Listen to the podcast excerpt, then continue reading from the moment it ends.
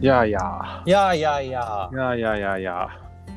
いやいやいやいやいやいやーいや、オフスプリングですか。オフスプリン グオフスプリング懐かしいね。 5万円入るかな 入るか。 いやいや、どんな人生歩んできたらオフスプリングが人生の5枚に入る。いや分からへん堀君みたいなやつ5万円選んでも全部そんなんやろさすがにそれはないやろ。そううんえー、っとその前にやけどいかがでしたか今週は緊急事態宣言が出ましたね。びっなあびっくりしたなびっこくりした。信じられへん。こに来て誰が誰がよし家こもろって思うんこ れいでや、これはほんまにどうどういう思考なんていう。さすがにこれは誰もついていけんやろ気持ちが そりゃそうやって。いや、なんとなくこうなるやろうなっては、なんとなく思っいてやたけど。でもやっぱりこう罰則のないこう日本人のこう性質にだけ頼るこのやり方はやっぱり限界があるよね。いや慣れちゃうからそそりゃそうよ。いや、今、ね若い子がさ、街出てめっちゃ叩かれてるけど、うん、うん、やけど、俺でも、俺が若かったら絶対出るもん。も出る出るなあ出るよう出る攻め攻められへんって、こんなん。無理無理だってもうひ試してるやんモラルを、いや、ほんまにそう。あのーなみん全員試されてるやんか。で、あのー特にさ、その、飲食関係の人の試され方ったらさ、いやーもうひどいよねしかもさほんおまにひ酒どい出すんダメみたいなこと言ういや、あれ、いやほんま意味わからへんいやもうほんまもん。潰れるって意味わからへんほんま潰れるって、居酒屋はお酒飲みに行くとかやのにさ。いやほんま潰しに行ってるよね完全に潰しに行ってんなまあちょっとほんまにこれに関してはもうどういう感情になってんかよくわからんぐらいなんかもうぼやっとす 頭の中がぼやっとする わそれ何を考えていいか分からんよねだって実際さ俺もその仕事でがっつりコロナの被害に遭ってるしでうんこんこの先もこういうのが繰り返されると思ったらさそのロックフェスの中止とかいっぱい相次いで発表されてるけどやっぱりああいうニュース見るたんびに結構がっつりダメージ受けるしさなんかうんそういう人の動いてた人準備してた人の気持ちとかを考えるとう落ち落ちるし無念しかないやろうし実際めちゃめちゃ腹立つやろうしんなあちょっともうちょっとなんか人この人と人のえが分断されていく様をずっと見てるやんかコロナ始まってから。そのココロナあの何それこそあのワクチン打つ打へんとかでも分断されるやんか人が、うんうんうんやっぱりそういうのを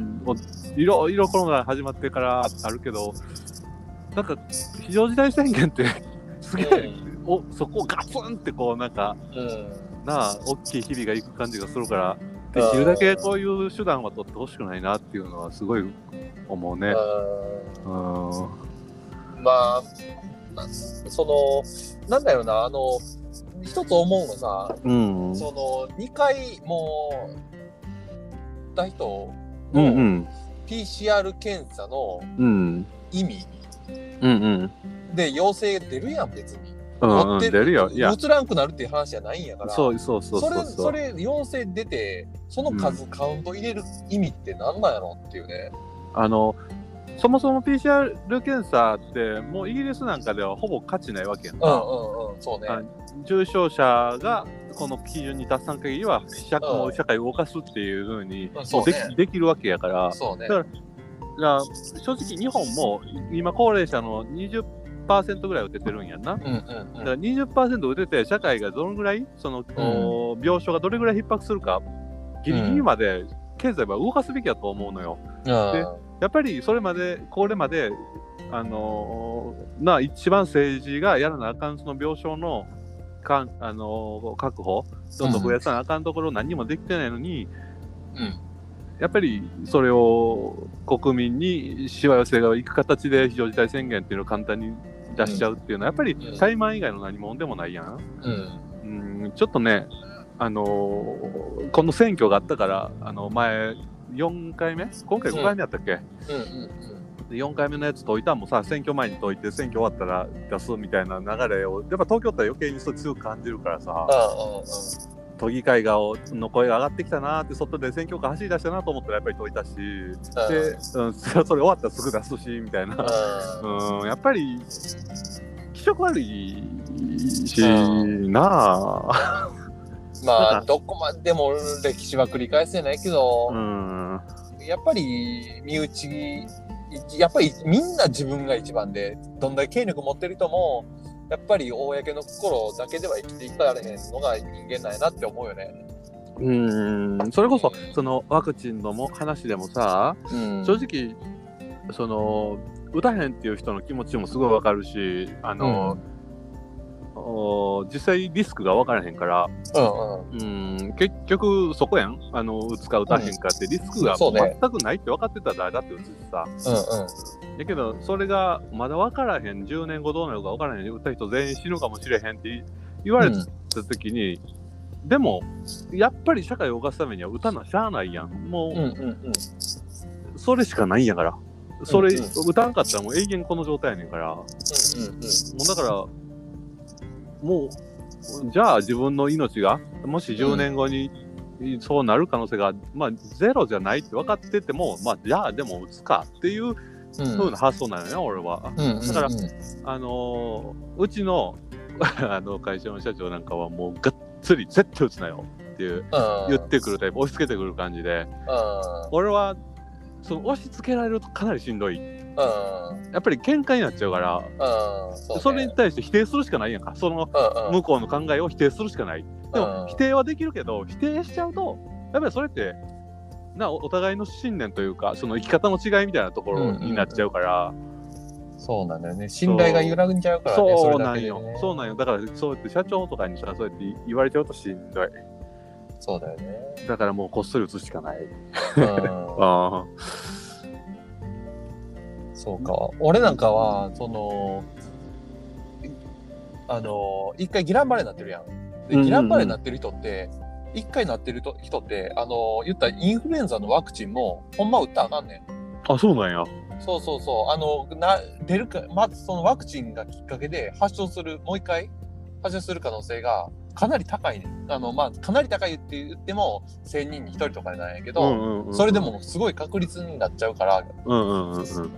で今回の新薬やから全く分からへんわけよそのああキランバレーに対してのと、俺もう絶対打ちたくない、うんもう絶対俺だって俺の優先順位はまず自分と家族やんうんうんで俺が死んだら家族どうすんのって話でうんうんしはっきり言って日本とか全然そんな順位が違いすぎるからさうん自分の中で、うんうん絶対打たへんっていう、うんうんうんだからずっとあるからだから結構ねこの業界に今福祉の業界おってう打ちませんが言えへんのよねやっぱりそらそうやんなそれだけがすっごい心苦しいねうんうんうんうんうん、すっごいしんどい。会社でも、うんえ、歌えんのってよう言われるし、うんうん打ちませんっつって。うんうん、あんまり説明もせえへんけどね。うんうん、なんか、言えば言うことみたいな。説明した方がいいんじゃないそれちょっと特殊な病気かかったことがあるからリスクがあってっていうのは言う言うあ、いやあの、一応、その、直長には言ってんねんけど、うんうんうんステーションには言う言ってんねんけど、ううん。んあんまりね、こう、なんか言い訳ばっかりしとるような感じもして気色悪いし、っていうのがあってねだけど、ワクチン打たへんっていう発想ってさ、うん見る人によって、捉え方によっては、なんか、頭の悪そうというか、うんう、ーん、にも見られるし、うん、なんか、変な思考を持ってはるんやろかみたいな風にも見られるし、うん、うん。理由ははっきり言っといた方がいいと思うけどな。うん、まあ聞かれたら言うけどね、ううんん、僕は打ちませんっていうこうとん、で、うんみんなに言ってるけどそうなかなか、難ししいよな、こもうほ難しいんまにコロナ始まってから難しい問題ばっかりやわ。いいやほんまに正解ないしねうんただ今回の非常事態宣言に関してはほんまにちょっとみんなでうなんかデモでもした方がいいんちゃうかなって思うぐらいちょっと意味が分からへんなまあその病床がんの増え方があこれ2週間続いたらやばいなっていうところで止まってるんやろ止めたんやろうけど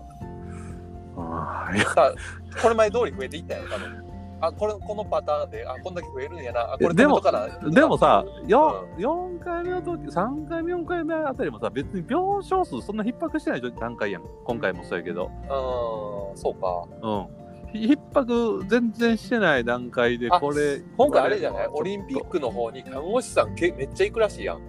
そう、だからオリンピックが来て、でそれでオリンピックはやるっていうのがもうしんどいよな。いやー もうしんどいけど、ししんゃどいあない。。いや、しゃあないい、もうしゃあない、しゃあないしゃあない、しゃあない、もう今更止められ へん。そらしゃあない、しゃあないけど、もうちょっと説明してくれ、泣きついてくれ、こっちに。うん確かに、確かに。いや、もっほんとま、にごめんって言っていほや、しい。ほいやほんまにそこ謝ってよ。だって、お前らうんがやりたいか、確からにもう確かにしややりたいからやるんやろ。それ分かってよ。ただ、謝るよ、ちゃんとっていう。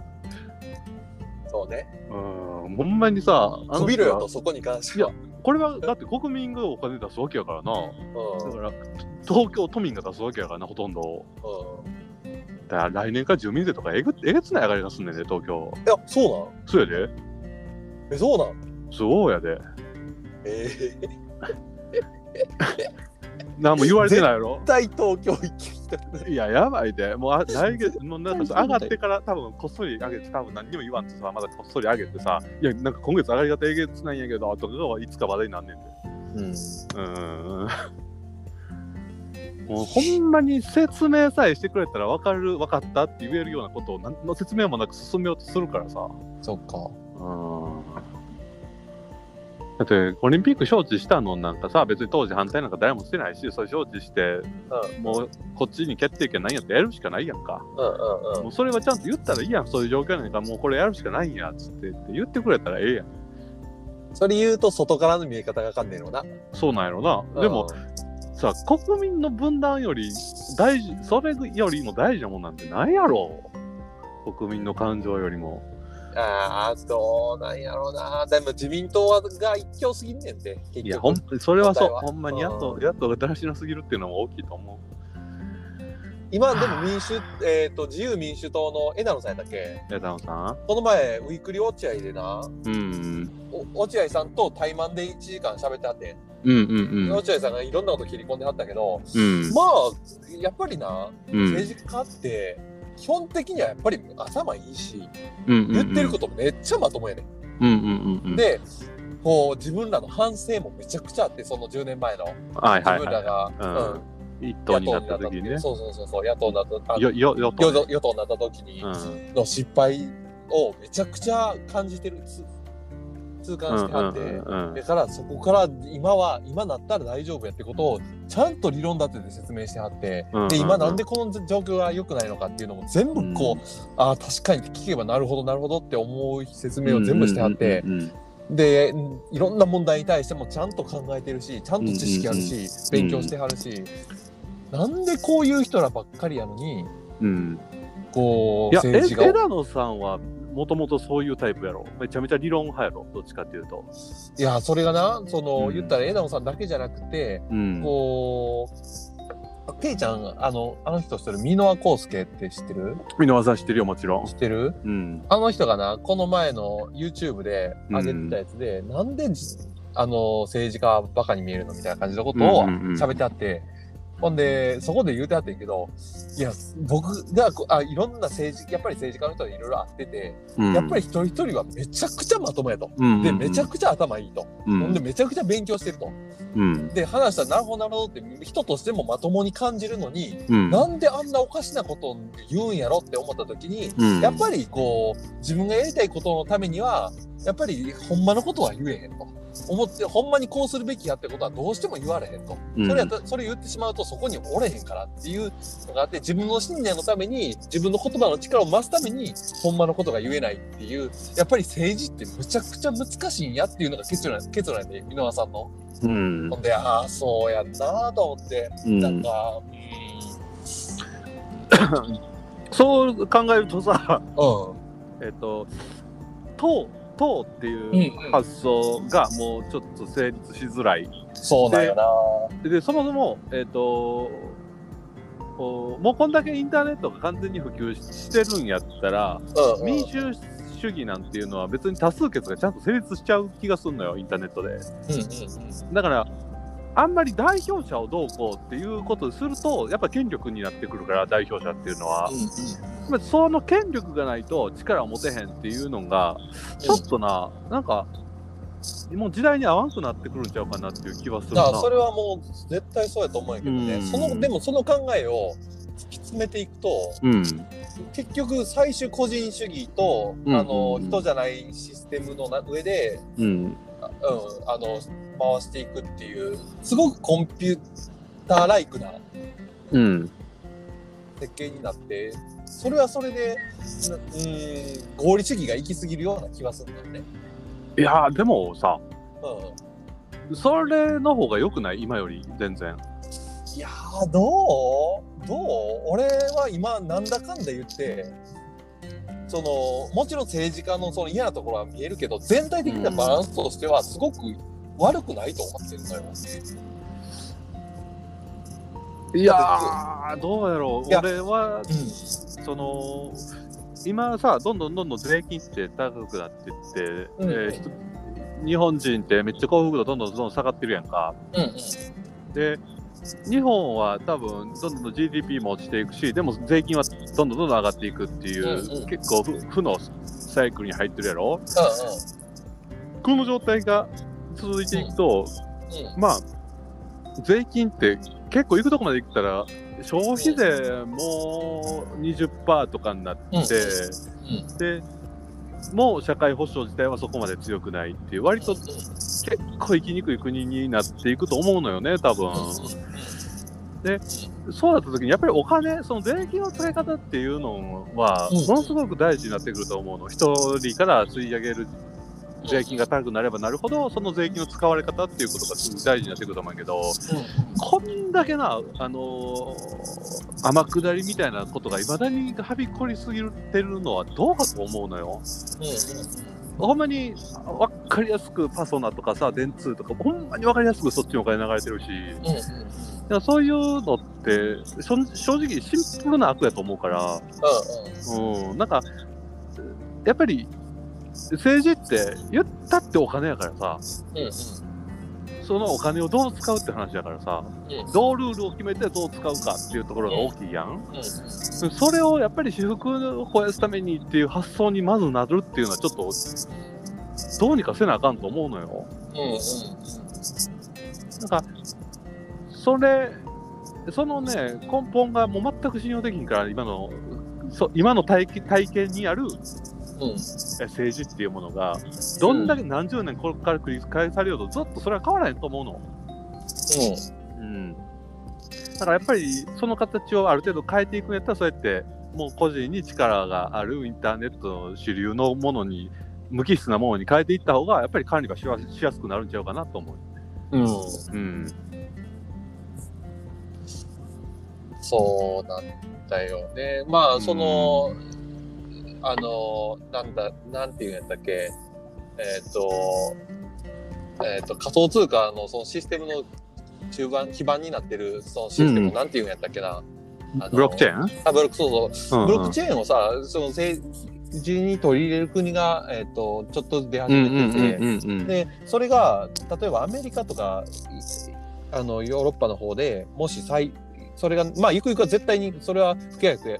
不可逆やからなっていくんやろうけどそれがなったらもう透明性を得ざるを得ない。うんううんんだから人はが動くけどその根底にはもう不正絶対しようのないシステムっていうのがおそらくこれからちょっとずつ導入されていくまあそれは多分30年とかそういうスパンになっていくんやろうけどうんならざるを得ないしうんそうしないとまあ国は破綻するしうんっていうのでまあ絶対そうなっていくと思うねそれが多分ケイちゃんのさっき言ってた、まあいやーもうそれはもうい明日にでも叶えてほしいね、いやまあほんまにぜそれは絶対無理なんやけど、うん、特に日本は多分難しいそれを導入するってなったらいろんなところから反発あるやろうからまあま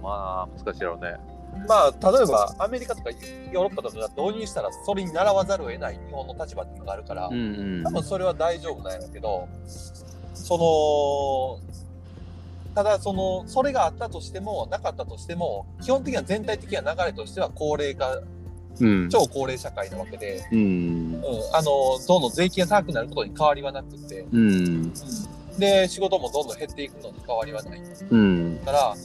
あの、相対的に貧しい国には確実になっていくわけやんか。うんうんうんでもそれでも日本っていう国は完全な島国で日本語しか基本的に言葉がないから基本的にはこの感覚っていうのは変わっていかへんやんか。うんうん。うん、だから日本で過ごすくら生きていくってなったらこれから多分ね物っていうものはどんどん価値もうすでになくなってるけど、うん。物を持つことに価値は持たないでバーチャルの世界で生きていく人が増えていくうんでなどんどんどんどんそっちの方向におそらく向かうはうずんで,、うんで人と会うことにどんどんどんどん価値が出てきてお金が生まれていくっうんうんてなったらすごくうザ個人主義みたいな世界うんにうんそううんなってういんくうし。んうんってなっていった時に別にお金そこまでなくてもいいよねで、えー、と最低限の生活はおそらくずっと保障されていく世界になるよねっていうなんでああそれはもうあの言ったら税金をお給金という形でおそらくお金を渡していくっていうシステムになっていくはずやからそれって数の理論的に可能なんかな、あ可能やねひろゆきさんがそれは統計出してて、うんこのこれこうやってやったら成立するよっていう成立する仕組み自体はあんねんもうでもどっうんアイルランドで失敗したやん、あれね失敗っていう人とうん、現段階ではあれをあの家庭的成功って言ってる人もいるのよあそうなんやそうそうだから人の感情がついていけてないっていうのが大きな原因やでうんうんうんうんうんうんあの失敗っていうのはねうんだからそこを例えば社会的にそうせざるを得なくなった時にうんじゃあ一時的に苦しい思いする人とか不幸な思いをする人があったとしてもこうグラデーションの話やと思うんやけどねうんパーセンテージの一段あれをやってこう幸せやって感じた人も34%やったかなうんうん、でどちらでもないとどちらかというと良くないって思ってる人のがやっぱりよ多かったっていうので失敗って見られてんねんけどう、んうん成功っていう良かったって思ってる人もやっぱり30何パーセントいるわけで、うんうん、そうだからなっていくとは思うよ多分だってそうじゃないとどう考えてもこれから生活していけてない人が増え今でもかなり増えてるのにさ、うんうんうんうん、これからどんどんどんどんそうやって税金が増えていってうんで仕事は減っていって。うんで、ね、コンこうデジタルに代替されていく仕事っていうのが増えてきてってなると、う働き口じゃないやん。うんそうねいやその仕事奪われるっていうのでほんま仕事ってなくなるんやろうなってこの間めちゃめちゃ実感したんやけどうんうちの社長がテスラを買って東京に置いてうん、るあはずよいいないいなテスラ乗らしてもらってんかあいいなマジおいいな、もうな俺運転ちょっとしたけどうん、あれもう車じゃないな車じゃないもう完全に車じゃないすごいなすごいあの概念がもうちょっと違うわやっあぱりもう全然違うよ、ね、見た目はもう普通の車やけどうん違うそうそうそうほんまに概念が違うあだって基本的にゲームできる設計やからなあいやあれはすごいな 後ろ席とゲームするとかなほんまにおもちゃみたいな感覚やもんないやもう自動運転も普通に普通裏普通にできるらしいなもうなんか何にあも普通にできる普通にできあるの何にもせんでいいって言ってはったわ、うんただうんうんうん5分に1回ぐらいあのハンドル動かしてくださいみたいな指示が出るからめっちゃうっとうしいっつってたけどうんうんうんうんいやけどあのーそうテスラ乗った後なそのう高速乗ってたらあのーガソリンを運んでる昭和シェルのトラッんうんうクんがう走っててんああこの運転手もいつか仕事なくなるなーと思ったようんはもう確実にね。うんうんガソリンの価値がなくなるって結構世界のバランス変わるなとか思ってうんうんうん。でも30年には2030年にはもう新車では作らへんわけやろガソリン車をあまあ純粋なね純粋なガソリン車は作らない。ハイブリッドは作る。うーんだから2050年とかになってくるともういよいよって感じだと思うんだようね。ーんいやけどどっかのタイミングでガソリンスタンドなんてがっつり減ったらさ数が減ったらさうんうもうガソリン車が不便になってくるやんん。なるなる。でなあそう確実にガソリンの値段が250円とかね。めっちゃ高なるやろうし高なるな高なる。いやそうなってきたらガソリン車ってあっちゅう間に滅びるんじゃんまあ趣味のもんになっていくよね。うんうだから意外と速いんちゃうかなと思うねそこの速度ってん。うん、そうかもね。うんだからね、まだその電そうなってくると、じゃあ充電どうすんのよ問題が、だ電気スタンドなんか割と結構どこだっとあるないや、ちゃうねん、でもな、あれ、やっぱりな、言っても、じゃあ充電あったとしてもな、充電しだして30分止まってたら、たまったもんそやねんう。だからこの間言ったやん中学の中国のそのあバッテリー日本では無理やぞ付けてたやつあれ、だから日本では無理やで。いやどっかで法改正してでもああいうことになってくるでだってそれってさアーキテクチャを全社統一にするってことやで、そうそうそうそいや無理やって日本では絶対無理やってう。いやー、別にできんだってじゃうだって今テガスソリラぜだってそれってさ言ったら日本だけの話じゃないやん、ン。うん、もちろんね。ねそれってでも世界標準やろで中国はやっぱりあああいう社会やからできるわけで、うんうんうん社会主義やからできるわけで、うんうんう。うんんいや、でもそのうちそうやってなっていくんじゃうどうなんどうなんやろだって俺ちょとガソリンそこどうなんやろなって思うけガどガソリンの給油口と一緒やん。どういうこその電気自動車の充電する場所、箇所、あれと一緒やん。とそおうおのププラグを挿すところの設計と一緒やん。なんか、それを世界基準で作っちゃえばいいだけやん。うそれをじゃあどこがやんのよって話よ誰がそれを採用すんのよって話よ どっかでだから VHS 対ベーダみたいな戦いが行われるんじゃん。いやそれだからそれを さそれをさどこが作ってだってそれ結局さそれ作ったところが世界一になるわけや、でもそれを一社で作るわけないやん。絶対いろんなところがあの集まってそういうものを作りましょうって話にならんと作れへんやん。だからどそれを何社かのイエス集っまてりを絶対言わへんってだからどいい3つぐらいのさ、なんとか連合、なんとか連合、なんとか連合みたいなな3つぐらいに分かれてさ、そうもねそれはそそうやり合うんちゃうでもさ、それが一番合理的やん、間違いなく。いやうんもう合10理連って的で言ったら絶対そうよ、うん、合理的でもこれまで合理的でうまくいったことなんてないやん、うん、でも電気自動車って、それができたら無敵、ほんま無無敵敵やよんも無敵無敵う。間違いない最高やもんねうん。まああでもケイちゃんついにトヨタやったな何水素あ、そうなんあのー水素燃やして酸素しか出うんうんうん、作ったん。えへん完全に作りやがったねあ、そうん水しか出だから言ったら水と酸素しか生まへん車う。はあ今やるんやっていう い。おそう遅ればせながら。いやいだからやいや結局その原油の力が弱なっとんやな電気がこうやって代替してきてうんそれがこう公にトヨタが作るっていうことが許されるっていうのはね、うん。うん、だって技術的には絶対できてたはずやかそうやんな。ら、うお前な、なんで今。ん、でも今更やわ、うん、そらそうやろ。うん、そういう水素ステーションなんかなだいや、ほんま今そらやと思うわ。からどこに向かう再生エネルギーがどこに向かうのやっぱりでも電気なんかそうかいや、そら電気ちゃう。で、電気効率をさらに良くしていったらさ、もっと距離走れるようになるからさ。今でもテスラ知ってる600キロ走んねんでそうそう、社長言ってびっくりしたわ。え、こっから京都まで帰れるんですかって。帰れるけ帰れど、あの、家で着く頃にちょうどなくなるぐらいちゃうかなって言ってはった。うだから一回入れたらもうあれやわっつってで結構今なホテルとかで無料で入れられるとこ多くてんうんうんうんテスラステーションがあんねんって割とへえテスラステーションやったらガソリン代タダやほんまや だからホテルが持ってくれるからその電気代をうんガソリン代タダやねん感覚としてはその感覚って車乗りからしたらやばいやんあのでもなさいつい最近まで日産もそうやったねあそうなんや月2000円だけ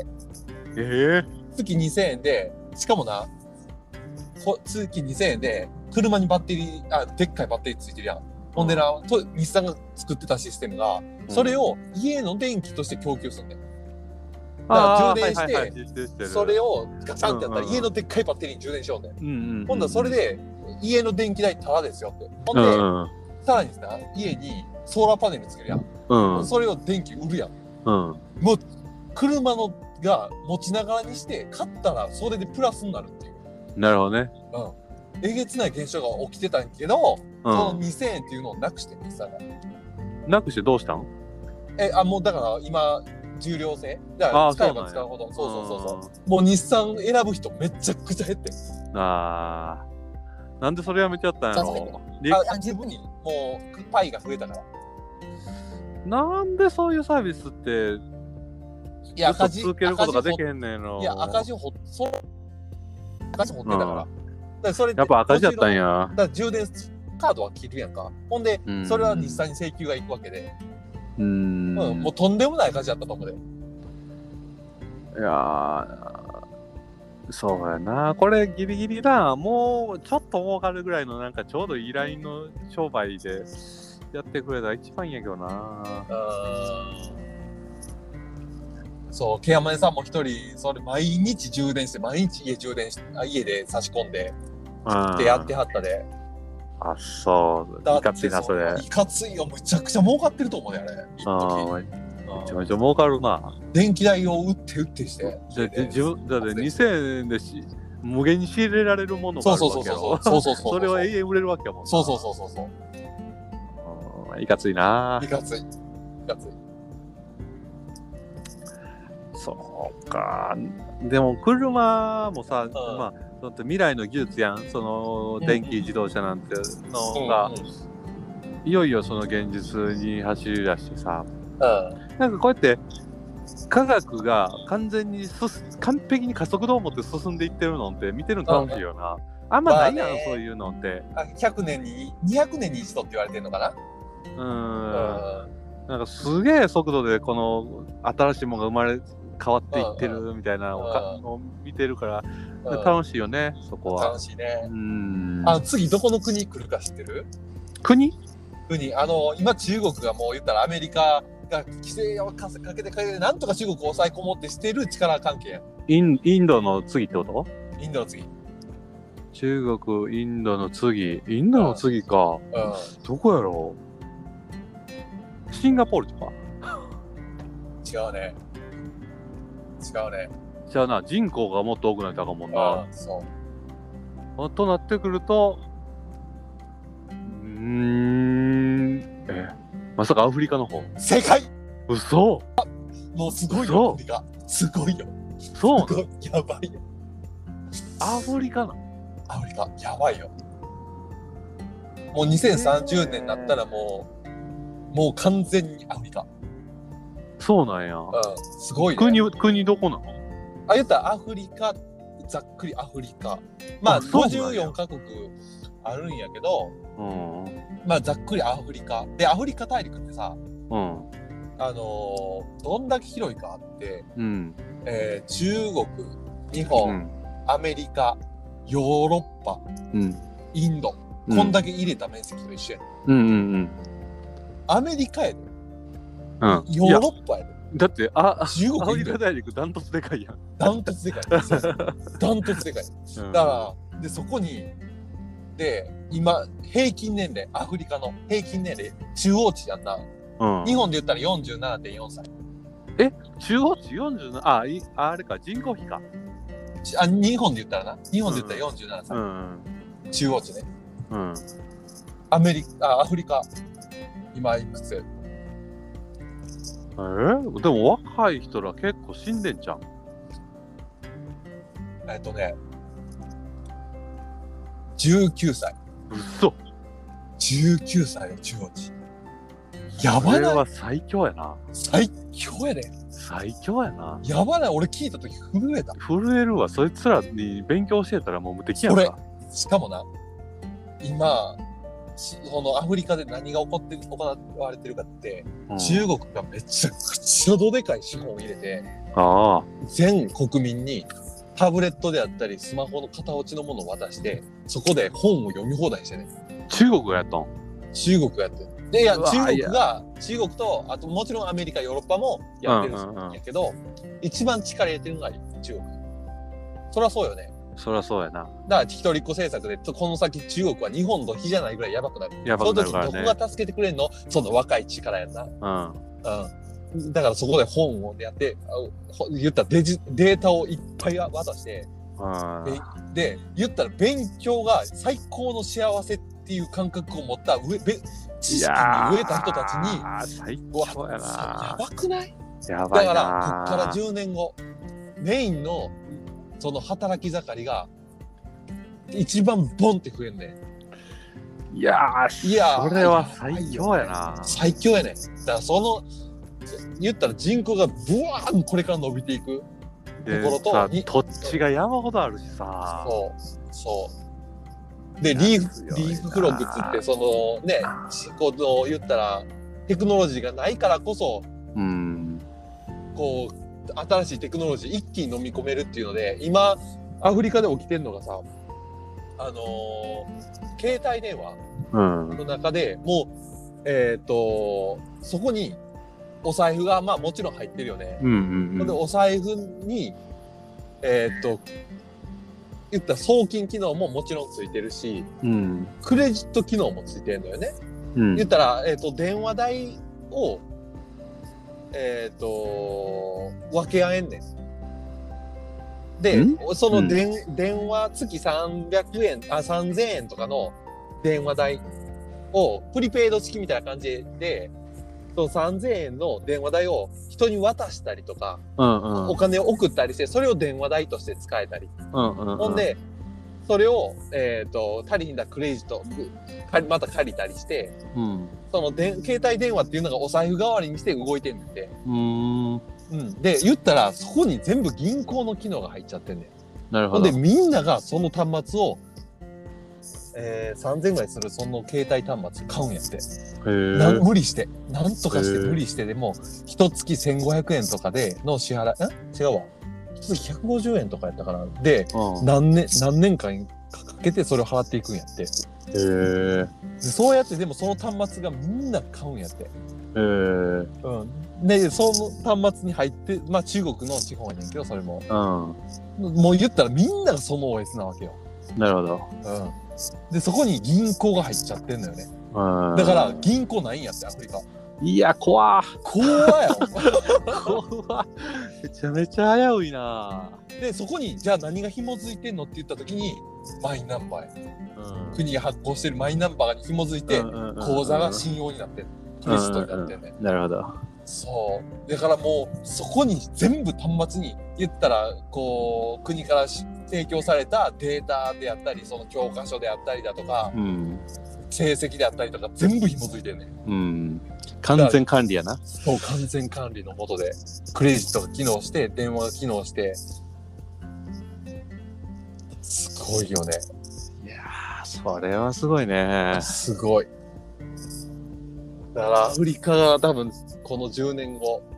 人口がとんでもなく増えるやんか。うん。で人口がとんでもなく増えるとこに商売は行くやんか、うんだからど多分アフリカがにしかアフリカとかにはブランドがたくさんヨーロッパ仕い様とやーかそうやろうないっ。ぱいできて、うんほんで日本には入ってこうへうんん、うんうんいけてるブランドっていうのがどんどんどんどどんでんきてきてどん山ほど出てくるやろうな。ほんでアフリカに旅行に行くっていうねうん。どうやろうアフリカ人に日本の文化は、うオタク文化は通用するかな。するやろだってアアフリカのどこの国やったっけなドラゴンボールめっちゃ人気らしいよ。おーまだまだじゃあ売り先あるな。あるある。だから、やっぱりそこやねんな。うん。知的大財産なんやろな、日本って。うん日本はそこやでやっぱり。アメリカ、そう、サブカルしかないもんな。だからなあまだ言ってもまださあの飛行機とか空港とかなんかそこら辺は結構輸出してるけどあの、うんうんうんリニアとかああいう、うんうんうんやっぱり最先端のその乗り物は強いよねなんかねエンジン、うんうんエンジンとかあ、エンジンでもやられるな。エンうんそうね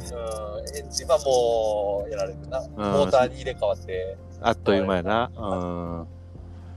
うんだから日本ってだから永続的にいけるいけそうなもんでもうほんまオタクカルチャーぐらいかなオタクカルチャー、そうやな。あとなんかあるかな。ないんちゃうもう他って。だって今日本のさ世界のブランドランキングで50位以内入ってるのってトヨタぐらいまだもうちょっとある、あ、会社やんな。会社で言ったらトヨタだけ。30トヨタだけかトヨタ入ってるだけ。うーんユニクロが52やったから。ああ惜しいなまあでもそんなもんやろ、えうーん。まあそこっから他のブランドが伸びていくわけないし日本のうん。あ、ソフトバンクか、あと。ああソフトバンクねあうん。ーまあそんなもんやわな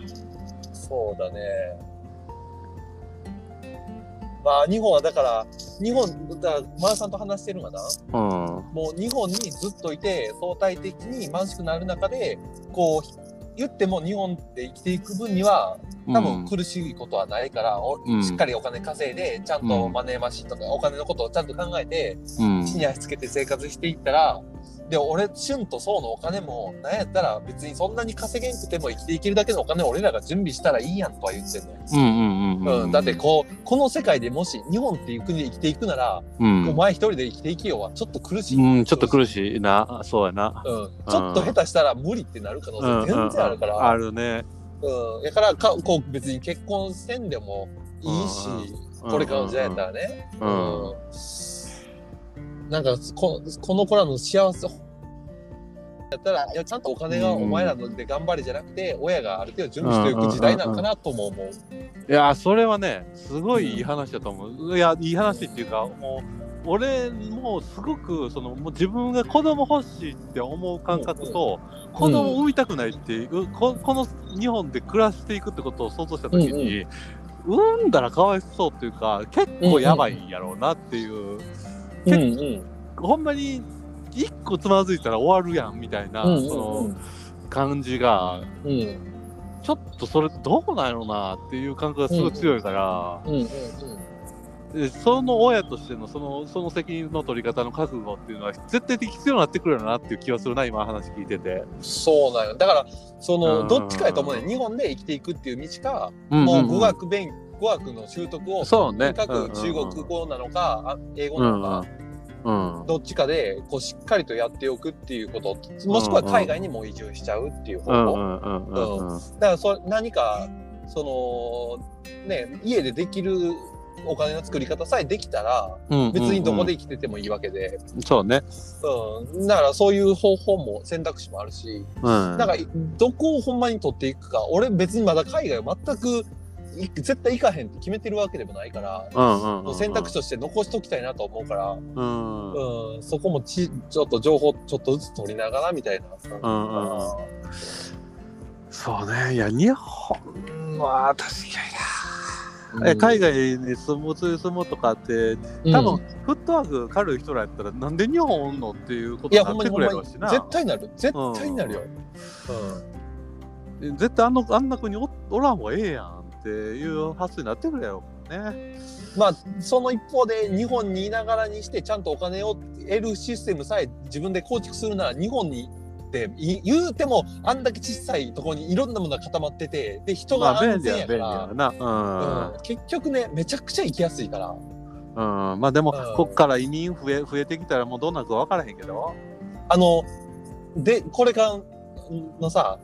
うん。いろんな考え方あんねんけど、このままの統計で言えば、2050年やったかなうん。 ?2040 年やったかなどっちか忘れたけど、えーっ、と、人口の8割が、えーっ、と、国土の面積の0.1%に集中すんねんで、 0.1%。そう、つまりもうほんまに超一点、一個、一点集中。もうと東言京ったならのか大京阪都市内なの、大か阪市内、うん京東京都内だけみたいな。で、うんうんうんもう8割。まあ、そしたら税金そこに固められるしええけど。そうそうそうそう。だから、うんだからもう特別区みたいな感じでそこだけ税金安くなったりとか、うんうんなんかそういうしでか田舎に住みたいんだったら住んだらいいけどそこから税金超高いよみたいな、うんうんうんううんんうんでもうじ自治外ですよここはみたいなところももしかしたら出てくるかもしれん、うんうんうんうんうん、日本の中というゆえどもここに生きるんやったらもう自己責任でやってねみたいなちょっと違い方形みたいな感じでもしかしたらなるんかもしれんし、うんうんうんうんやってインフラ絶対保てへんから、まあそろそろや。うんまあだから今そうか法律でもう住んだら絶対ダメよってなるから。ああそうね住めうるん人の住める場所を区切っていっちゃうっていうのは、うんでもいやせん、うんせせなあかんもんなもせうな今あか今んどっかもで今も結構さ田舎の方のローカル路線の廃止するって言ったら反対運動が起こってとかするけどさうんしゃあないもんあんなもん じゃないしゃあないほんまじにゃあお前ら金出せっていう話。いやほんまにそうもう何人かしか使わへんもんにそんなな年間何百万も使ってられへん実際にあの今田舎のさうん方のさこう一人当たりの税金のかかり方のりあのを地図上で表したやつがあってな、うん田舎の方真っ赤いいけややいやそらそうやろ真っ赤いけそらそうや税金かかりすぎっていうう。んうんうんううんん、いやそら一極集中していった方がそらええよそうやな。うーんだってその安全やしな。田舎の方なんてそれこそ豪雨とかになったらそれだけで分断されてなあえらいことやしうん。そうだね。うーんまあだから、ケイちゃんも、いろんなこと考えや、さっきのこと。先のことなその前何にも考えてない言うてたけど。何にも考えてないわほんまにいや、でもある程度はでもね、ある程度の未来予想図は、何パターンか。で子供作る作らへんだけでもうもう全くどっちか選べへんそうだよ選べへんな。うん。まあでも年齢の話もあるしな。まあねうん。でちいちゃんはいらんの欲しいって思わへんのいや欲しいとは思ってるけど自信がないのいや今がすごい幸せやからっていうのはあるんやろうん。まあね。あのーうなそ子供ができたら、まあそのいその今思ってる幸せは完全になくなるから、ううんうんうん、また全然違うタイプのものにそうねなるうんから、それを、その変化は正直ちょっと怖いねううんんそうだよね。で、うん東京におるうちは確かにどうなんやろなって俺も思うんう。うん、だからもっとねこう頼れる家族であったりだとかやっぱりもっと身近にいろんな人のコミュニティがある中で、やっぱり子供って育てるべきやって思うで。うんうんうんうんいや俺もほんまにそう思ううんあの特にこっちおったって合わせる人おらへんし子供らにそうね。うんいやけど、やっぱりね、うんやっぱり子供作ったら、子供はすごいよ。まあ分かってる もうそれは分かってるよくよくうんだって俺がこんな子供好きになるなんて思えたもん。うんてか、いや旬とそうだけやけどね。うんうんうんうんうん。いまだに子供好きかっていうと別にいいんやけど、うーんうん。それはそう。やけど、子供ってどういうもんかって、やっぱ憎たらしいし、こう、浅はかいし、うん腹立つこともほんまに多いし。うんいやけどそれ以上にねやっぱり早く帰った時にめちゃくちゃ嬉しそうに「パパー抱っこー!」って来てくれるあの感じはねうんうーんどうしようもどう何とも何にも変え難いものがあるかうんうら、んううんーうんんそうだねまあそこはほんまにあのよくよく考えるわそうだねうんちょっとケイちゃん長くなりすぎとんなこの話ああ、ほんまやね。アルバム考えたあの、駆け足でいこうか。駆け足あまああのじ前半後後編で絶対駆け足で無理やからあの喋りたいことがいっぱいあるやろ えっとね、一応ね、俺はね、駆け足でもいい内容 やで。あほんまえっと俺ね、そもそもねあまあ今回その歴自分し自分のへ偏見と愛情に満ちたうんこれまでねなんかいろんな偶然が重なり合って結果として自分の中で大切になってるなってしまってるアルバムなんか、ということで、 Yes あのーどうする時系列的にいく俺は時系列的にしか語れへん。あやっぱそうやんな俺もそうやねんな、時系列的にしか語れへんなじゃあそれぞれ1枚ずつ出していこうか OK。じゃあ一番最初まあ、はい俺は分かるけどケイちゃん一枚目出すのは嘘なんでわかんないやろえぜいや絶対そうやと思うけどあ、違どうね。うぞ絶え対違違ううのね。え違うの絶対違う。絶あ対ほ違んう。まい一枚目。はいどうぞチェゲアスカスーパーベスト2。あー一緒一緒一緒一緒来た来た来た来た来た来た来た来たそうよねてるこれ、ね、これ、これやろ俺らがうん音楽が好きになった理由。そうそうこのアルバムやんな。このアルバムテルコに借りたやんな。そう俺もしんちゃんも多分このアルバムで音楽っそてうめっちゃ好きってなったのがこのアルバムそうあ震えたわ震 えたこれ出てきた出てきたね、こそう俺たちのルーツうん俺らが一番最初に音楽っていうものに虜になったのがこのアルバム、そうだねうん、間違いない間違いないこれは本当に外せないモーニングムーンからそ始め始まるこのアルバムにううんだってほぼ全曲歌えるぐらい、うん、いや歌えるやろ誰でしょいやー名盤中の名盤、名盤中の名盤うんそうなのよね。いまだによく聞く曲が多い。そうだね。で、やっぱり、こう、ムックとかが好きやったのもさ、シドの恋愛が良かったのもさ、うん結局これがベルーツにあるからね。うんうんうん、そうだね。うん。こいつのおかげなのよね。そうだね。長渕剛がケイちゃんがね、一時ハマったのも、やっぱりこれ、このルーツうんうん。を、あって、うん。やっぱりね、外せない。外せない。もう、はいこのアルバムは、あの、一番最初、音楽って何をきっかけに好きになったんって言ったら、もう、チャゲアンダースカややからそね。うだね。うん。一番最初って多分、セイエスよね。ああ、順番どう、そうなんやろな。多分そうなんやろな。あのードラマやろ振り返れ目ば。あ、101回目のプロプポーロズポか。ーズで、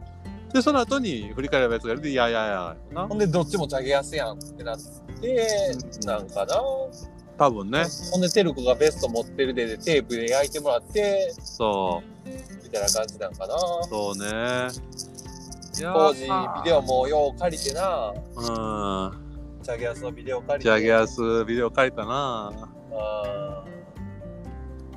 いや、でもこのアルバムってさ、ー。うん。パッと曲上げるだけでさ、うん。モーニングムーン、黄昏を待たずに、ロマンシングヤード、恋人はワイン色、ラブソング、ルヤドゥ、太陽と誇りの中で、セイエス、僕はこの目で嘘をつく。え、バンリの顔入ってないのこれ、それはワンやで。あ、そうか。ワン独り立はち、とか、あの辺はワンか。そう、あれはワン。そうか。いや、でも最高にいい音楽教育してるな。いや、だって、これより、こいつらよりいい曲なんかほぼないよない、ないない。Do ya do とか、クソ名曲やし、な恋人は色とか、あラの、ブおソング音の作りとして、あの、ラグジュアリー、この上ないねあ。。そうおね。金のかかり方がね、音うの。んうんうんもう超ラグジュアリー。うん。うんうん。いまだにこう、あれ以上、耳が幸せな音ってあんまりないやろ。そうだね。うん。芳醇な音楽というか、本当に贅沢、この上ない音楽。贅沢この上ない。もうワインで言ったら一番美味しい、超高いやつ やないうん。このアルバムだね。そうだね。ああ、よかった。もうなんかよか った。そうだよね。で、多分2枚目から買って言われるよ ね。でも2枚目もケイちゃん、2枚目、ということは2枚目 あれやろ。うん、そう、2枚目あれ。 あれやろ。俺、しんちゃんの2枚目分からへんな。 2枚目、俺の2カイ枚ン目ド・オは。ブ・ラブか。あ、いや、でもそれも思ったよね。けど違う。あおと俺には、か。いや、違うね。あの、俺じゃあ俺から言うね。うん。あ2枚目は、ルナシーシングルス。あー、なるほど。うん。なるほど。もう完全にこれです。うん。なるほど。もう5枚あげるなら絶対にこれなんです、2枚目なはね。るほど。もうビジュアルショックですよ、僕の。そうですね。稲妻が落ちたのは完全にローズやですよ。うんうんうんうん。うん。で、俺はそれを思った時に、ケイちゃんのあれ、ああ、そっちが来るんか、3枚目そっち来るんかなとも思ったりもするんやけど、まあ、ケイちゃんのじゃあ、あちなみにシングルスは、やっぱり中ちゃん、おんやっぱりあの、うん。あのお兄ちゃんのバンドの影響がね、うん強くってうんうんうんうん。ああいうビートロッうんうんうん。クをかっこいいって思ってやっぱりそこでルナシーってものを教えてもらってうん聞いてまあやっぱりそこの衝衝撃、うんうん何このかっこいい音楽うんうんうん。何かっこいいこのかっこいい人たちうんうんうんもう中二病満開のあの気うん。持ちそうださね。ううんん。かっこよすぎる、うんうん、もうかっこいいとはこのことやんっていう、うんうんうん。うん、やられましたね完全にいやー、あれは衝撃やったね。なんだあのパッケージシングルスのいやー、すごいよドリね。ルのあのドリルのな、デザどインんな、どんなセンスやねん。どんなセンスだあれもうあのセンスといいもうやられまくったそうだね。うんやられまくった時ね。代といいもういまだに俺のかっこいいはああそうか抜け出せてない、うんうんうう、んだん。かそうだね。もうロゴ、ロゴから何から含めてね。ら自分の美意識はルナシーに全て詰まってると思うそうだ、そうだね。ううん。んはいも納得の2位ですね。うはいだから音楽はあれ、うんルナチャゲやすやけどアートっていう感覚はルナシーに教えてもらってるからなるほどね。うんそうで、僕は、はい、はい、2枚目はスピッツ空の飛び方。はい、そうですよね。はい。もうこれに関しては、あの、う間違いなく人生で一番聴い た、まあ、アルバあムの、吸い切れるほどっていうのは、ほんまに吸まい切されてまたさとし思う、ね。く、まさしく、半年1年、これしか聴いてないっていこうれしか聞いてない。 あの、パナソニックのあの CD プレイヤーが吸い切れてたもん。キラキラ言ってたもん。もう、ほんまにこのアルバムは、んえっといわゆる今までそのチャゲアスしか聞いてなかった自分のその、まあ、なんやろうね、ロックとは当時認識してなかったけど、こういうサウンドにうん もう好きになって、いまだにこれから抜け出せない、もう俺の中でロックが鳴り始めた瞬間は、もうスピッツ、うんうんうん間違いなくスピッツでした。うんそう思うと、すっごいこう、なんていうの、そのラグジュアリーからうんカジュアルへの橋渡しとして最高のアルバムじゃん。うん、もう最高ですよね。最高やんね。だってまあ曲言うと「スパイダー空を求めるはず迷子の兵隊恋は夕暮れラズベリーベビーフェイス青い車サンシャイン」もうんうもうさもうさ もう完璧なバトンタッチじゃないいやもうほんまにすごいよねちょお俺は英才教育受けてるよね、それいや音楽の。いやマジでそうじゃないいや、マジで。リスナーとしては最高の耳持ってるよね、そういう意味では。なあいや、ほんまそう思う。空の飛び方このアルバムはまあもちろんもう名曲だらけっていうのもあるんやけど、スピッツの中でも一番カジュアルなぐらいカジュアルなアルバムポすごくポピュラーな。ポップなアルまバあ、ム、名前をつけてやるか、空の飛び方か、みたいな。あうと、ん蜂蜜か、みたいなところそうだね。うん。でその中でも一番軽いかな空の飛び方があー確かに確かにうん軽いかなうん、で日なんか夏っぽくてカラッカラッと乾いてる感じのアルバムやねそうだね湿度のない、そうだねあうんもしかしたらだからケイちゃんがけいその思春期は形成されてるのかなあの音楽のままにまあでもほんまにこのあるこの音楽が自分の土台みたいな風にやっぱり感じてるからそんな感じするよね、うんすごく「空の飛び方」ってアルバムはもう一番だから人生の一枚って言われたらこのアルバムやからうん、そうだね確かにねもうここからいまだにスピ草野正宗の言葉を借りるならロロックは鳴りやんでないねあのこのアルバムを聴いた瞬間から、うんうんいやーなかなかうん2人とも納得のってとこやんねそうだねこの次ってなると多分ケイちゃんはあれになるんかな多分予想通りちゃうかな、あほんまうん俺わかるえーっとな宇多田ヒカルかなあーせあー歌いの何かわかる えーっとディープリバー、おお来た世界そうなんです完全にこれなんですよねうんうんもう完全にこれなんですよなんやろあ言っちゃべっていいうんいいよこのしまあち高3うんこの思春期で、こう、なんやろ、もう、一番文字に溺れてたっていうか、はあはあはあこう、言葉ってものを捉えきれずに、でもそこでずっと泳いでる時、まあ言ったら頭で、超頭でっかちで、うん痛々しくって、で、かすごく感傷的で、毎日が。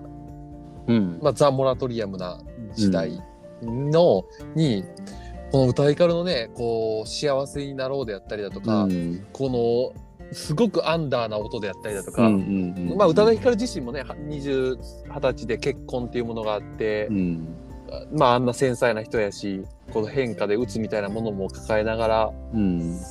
ら、すごい鳴らしてた音とか、すごい共鳴してて、うんまあ、レディオヘッドとかもね、すごい同じようになってたんやけど、うんうんうんやっぱりこう日本語の力を持ってこうな鳴らしてた歌いからのねこうのん幸せになろうあくまでも希望現実は意外とっていう、うんあの何とも言えない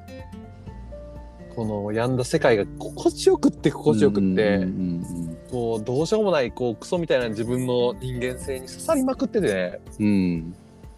もう今やからこう白状するけどさうんうん当時こう楓さんが好きで好きでうんうんで楓さんの着信音が幸せになろうやってあそうなんや痛いよねもう痛くて仕方ないんやけどう、んうんうんもうそれ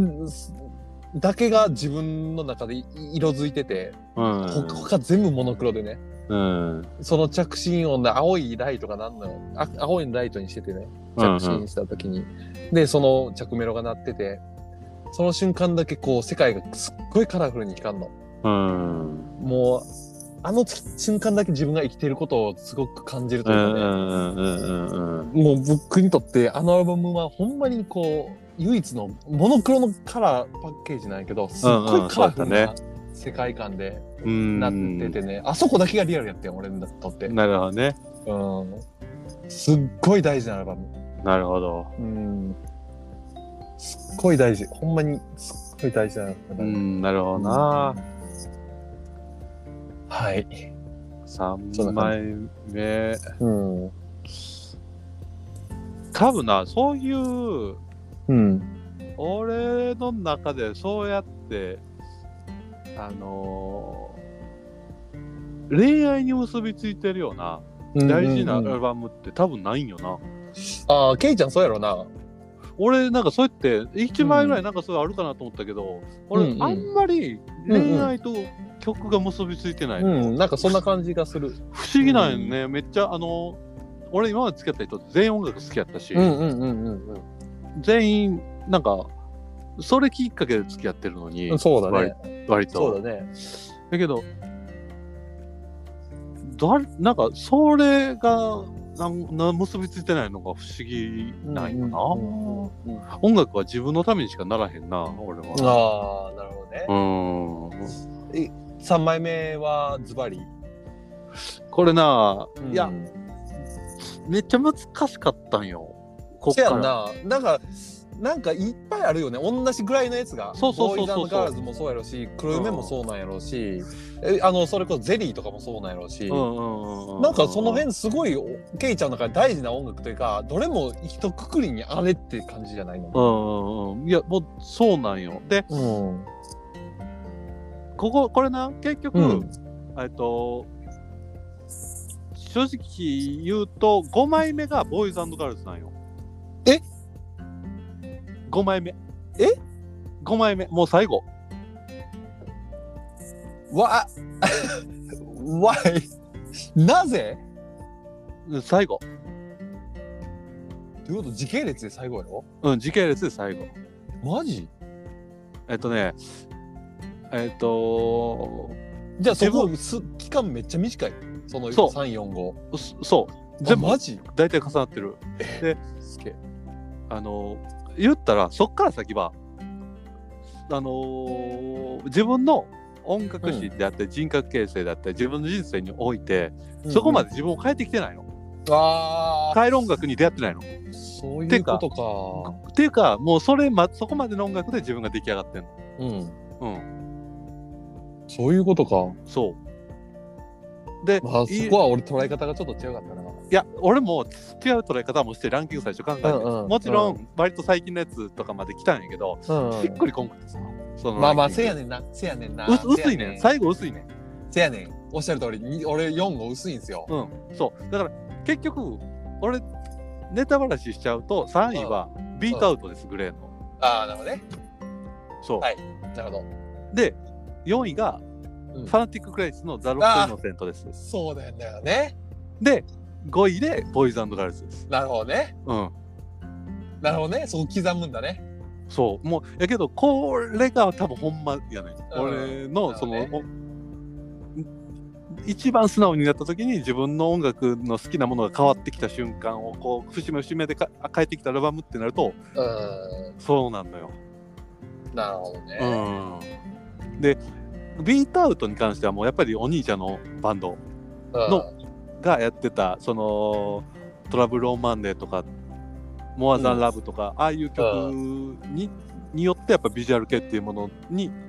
流れたうんもうそれが出会いやった、入り口やった。で、当然、ルナシーと同時期なんやけど、うんうんうんしんちゃんはルナシー、俺はグレーをあげてるっていう違いのだけで、もう同じ、同じ理由やわ。うんバンドっていうものもすごそこですごくうん輪郭をはっきり捉えたし、バンドってこういうもんなんやっていうのを知ったし、で、その後の、えっとビジュアル系にどっぷりハマっていろいろビジュアル系の中でもいろんうんアルバムあったけど、でも俺の中で、いこの 1, 一枚あげろって言ったらもうファナティック・レスのそうだ「ねザ・ロスト・イノセント」このアルバムそうだねうん、そうだねあれがなんかもう自分のその感性っていう意味にもその最後のさ「運命と悲しすぎる予感うんうんうん」とかやっぱあの辺の曲はいまだに大好きやし、うんそうだうねんなんかすごく愛にあふれたアルバムやんそのラブソングそがうがっつりハマるアルバムというかそうだねう、ん、なんかあれがど真ん中感がやっぱり自分の中であるんよね。うんで最後はやっぱり「ゴーイングセディ」の「ボーイズボーイズアなンんドだガールズなるほどね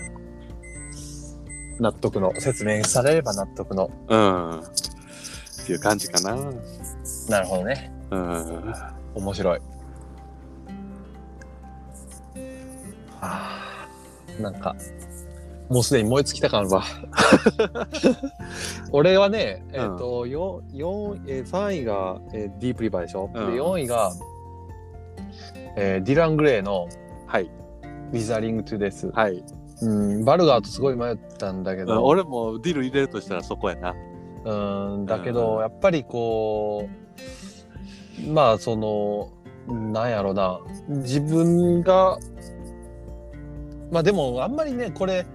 正直これも薄いのよねあの、うんうんうんディープリバーまでと比べると、うんううんまあそうまあ、もちろん俺にとってディラグは特別やし、うんうんうん、あの一番愛情を注いできたバンドやし間違いなく、ん一番聴いてきたバンドでもあるしいまだに一番かっこいいと思ってるし、うんうん、その衝撃っていう意味でもディやっぱり「ウィザリング・トゥ・デス」のかっこよさであったりとか、んすごいしファッションにも思いっきりだからその音楽のその一番最初のね根源流としてはチャゲアスで、うんうんみこうデザインとしてはこうルアナーシート感覚としてはルナシー、うんでこと言言葉としてはうん宇多田ヒカル宇多田ヒカルでやっぱりロックっていうところでディラン・グレイやと思うよな、うんうんうんうんそのファッションであったりだとか、うんうんでやっぱりこうディラン・グレーやしで最後に人間らしさっていうところでうんあのミスター・チルドレンのうんスーパーマーケットファンタジー、はいはいはいはいスーパーマーケットなんやそう俺はこのアルバムの「花火とうんうんうん」あと「花の匂い」うんうん、やっぱりこの曲2曲はすっごく自分の中で特別でであの俺が店長初めてやった時うんうんうんねうんうんやっぱり店長の時代にあの一人では人間って一人じゃ無理なんだってチームでやったりだとか人の助けでやったりだとかうんであとこう他のもう人を笑わせる喜びとかを知ったもその福知山で店長してた時うんうんうにんマーさんとか出会ってそこでマーさんとねういっんぱいこう話をしてマーさんっていう人間にと触れたりまあもう他にもいろんな人と触れ合ってこういチームでいろんなことをつくしていくって中で人間ってものになっていったと思うねんな。うんうんううんん、だからそこでんあの予算取った時に流してたんが花火やねん、うんうんううんん、お店に流してたんがねはいはい音楽ビートしか流したらあかんところを、うんその時だけ花火を流しててだから、うんそういう意味でもすごく特別な曲、ううんんなるほどであのアルバムねすごいこうそうねまあエグザイルと迷ったのよ正直はあはあはああと京木場俊介と、うんまあ、その辺同じような感じなんやけどうんうんまあでもやっぱりミスター・チルドレンかなっていう、うんうんうんなるほどねって感じですねそうねうん確かにちょっと45が薄いねそうなんだよね、うんだからそれだけじゃないから正直音楽それだから音楽の影響力っていう意味では、うんもう宇多田ヒカルまでなのよねそうでやねやっぱり1920ぐらいまで、うんうんうんそっから先はやっぱりやっぱり仕事でやったりとかの方が影響力強いから、うんうんうんうんどうしても音楽の影響力っていうのは相対的に小さくなっていってるしそうだ、ねうん、それは仕方ないですね俺もさそれそういう感じで上げていくならアシッドマンとか入ってくるんやけどうんううんうんんうんうんあのバックホーンとかね。うんうんうん。うんまあ、語り出したらきりないもんね、そう、正切り直なねい。いや、切りなうんい。だからやっぱり、そうやって5枚って言ってあげるなら、もうやっぱり最後はゴーイングセリーなるほどね。かな。うん素晴。らしい。うん。はい。いや、面白かったね。面白いね。うん面白い。ちょっとまた企画考えましょうか。そうですね。曲にする今度。あ、いいですね。じゃあ何の曲にす、どう、曲単位でうん。アルバムじゃなくて曲。あーいや、むつーむつ むつむつー ちょっと待って、やめよう。えっ、ー、とね、えっ、ー、と、最、自分が、の中での最強のボーカリスト参戦オッケー。それは簡単やわ。でいきましょう。うん。ボーカリスト参戦。はい。うんじゃあ次回楽しみにしてます。はいはいはい。はいじゃあねはいははいい。